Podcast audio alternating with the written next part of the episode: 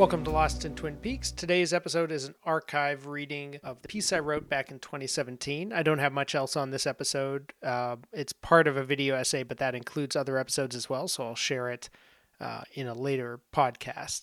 But uh, after I read that piece, or the excerpt from the piece, I'm also going to share the opening minute of the next episode, with fair warning. So if you're avoiding spoilers, watching the series along with the podcast for the first time, you can Uh, stop there if you want, but uh, it'll be the first minute of audio and then my description of what we see. From my previous work on this episode, let's start in twenty seventeen when I was writing my weekly responses immediately after watching the episode for the first time, not knowing what would come next. I wrote, "There's something delightful about the Dougie conceit that I can't quite put my finger on or articulate. It has to do with seeing one of the most iconic fictional characters of all time in such an unusual setting, behaving in such an off-key way, yet somehow still himself.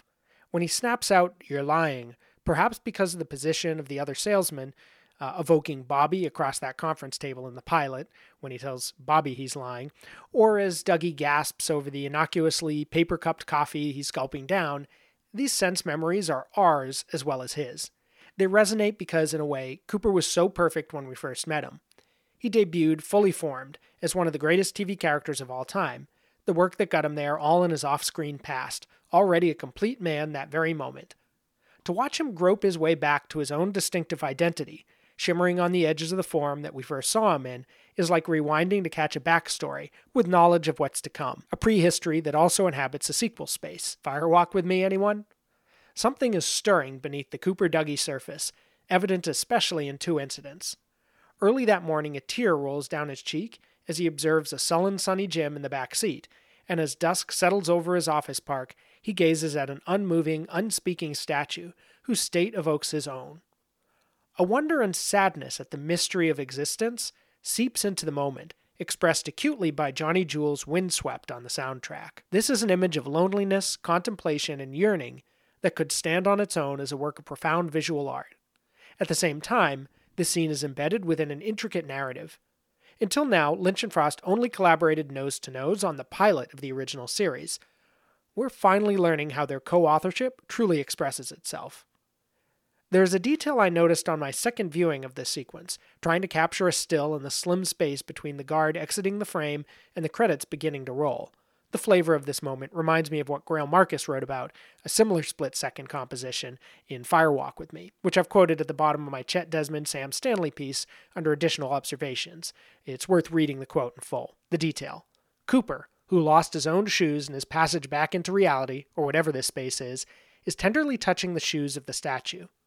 John Bernardi, a Twin Peaks superfan who is rigorously writing up every single podcast in a weekly post, has speculated that Cooper can't truly return to himself until a certain one-armed shoe salesman returns his footwear to him. So that uh, quote that I mentioned, I've, I've actually referenced it a bunch of times. I referenced it in several different podcasts, and uh, I'll, I'll link the Chet Sam piece below so you can read it there, I guess. And that's it for Season three, Part five. Now let's look at Season three, Part six. What comes next? This is the opening minute of that, so you can stop here if you don't want to hear more, but uh, here is the audio from that scene.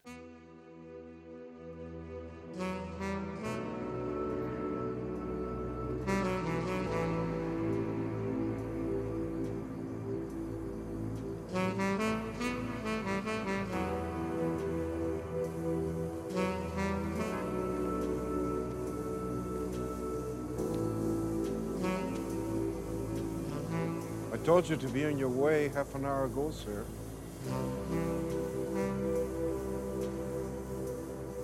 There's no loitering here. What's your name, sir? What's your name, sir? Dougie Jones. And where do you live, Mister Jones?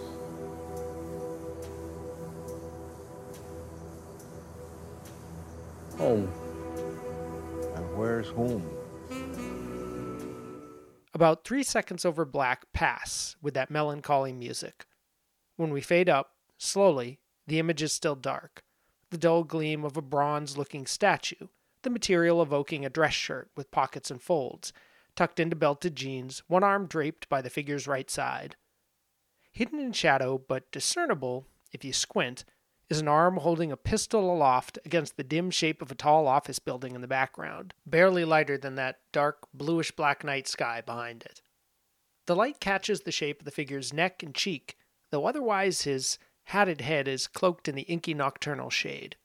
We may, just, be able to perceive a red balloon waving below the outstretched arm, probably due to our memory of the earlier shots in Part five, as much as what we can see in these low-light moments.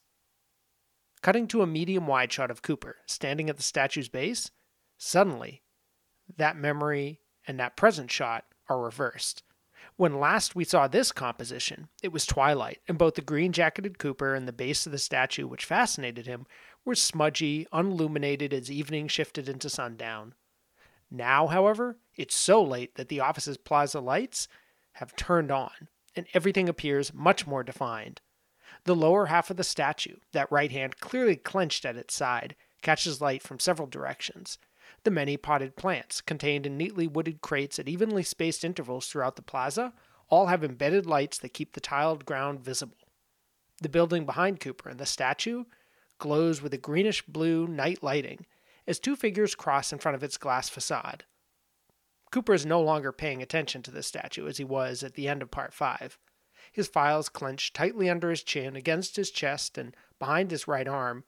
His right hand is tugging hard on his left sleeve as he stares intently at that hand, struggling to achieve the impossible task, it seems, of rescuing his entire hand from the cuff by pulling it out of the sleeve rather than back through it.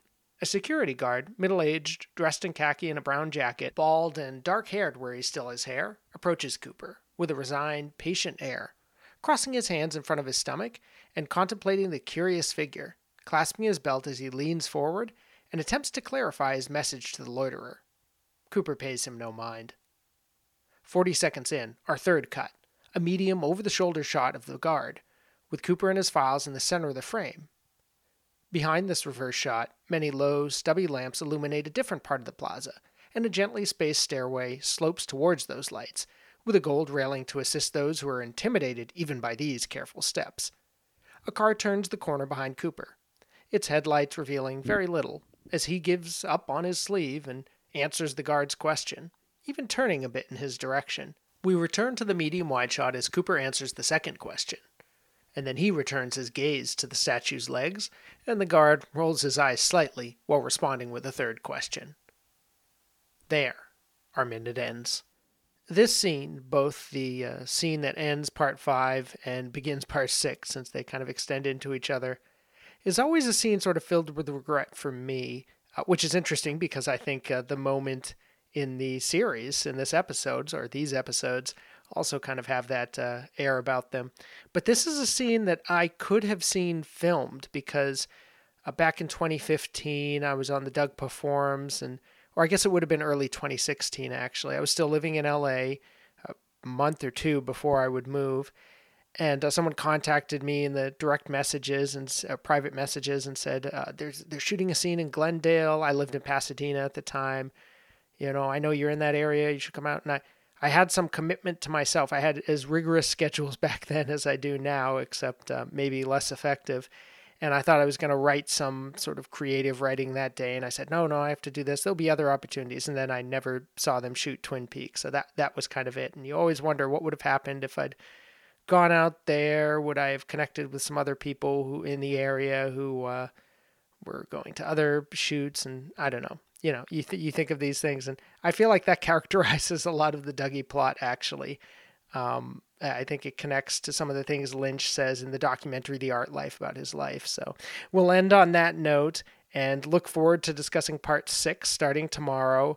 That will be the welcome episode where I discuss the feel of the episode, Laura Palmer's presence in it, and uh, the structure as well, kicking off that week of part six. And of course, the illustrated companion for part five, which you've been listening to all week, will also be up tomorrow. So you can check all that out. Uh, please rate, review, and subscribe on Apple Podcasts. You can also support this podcast and all of my work on patreon dot com slash lost in the movies. Thanks for listening, and see you tomorrow.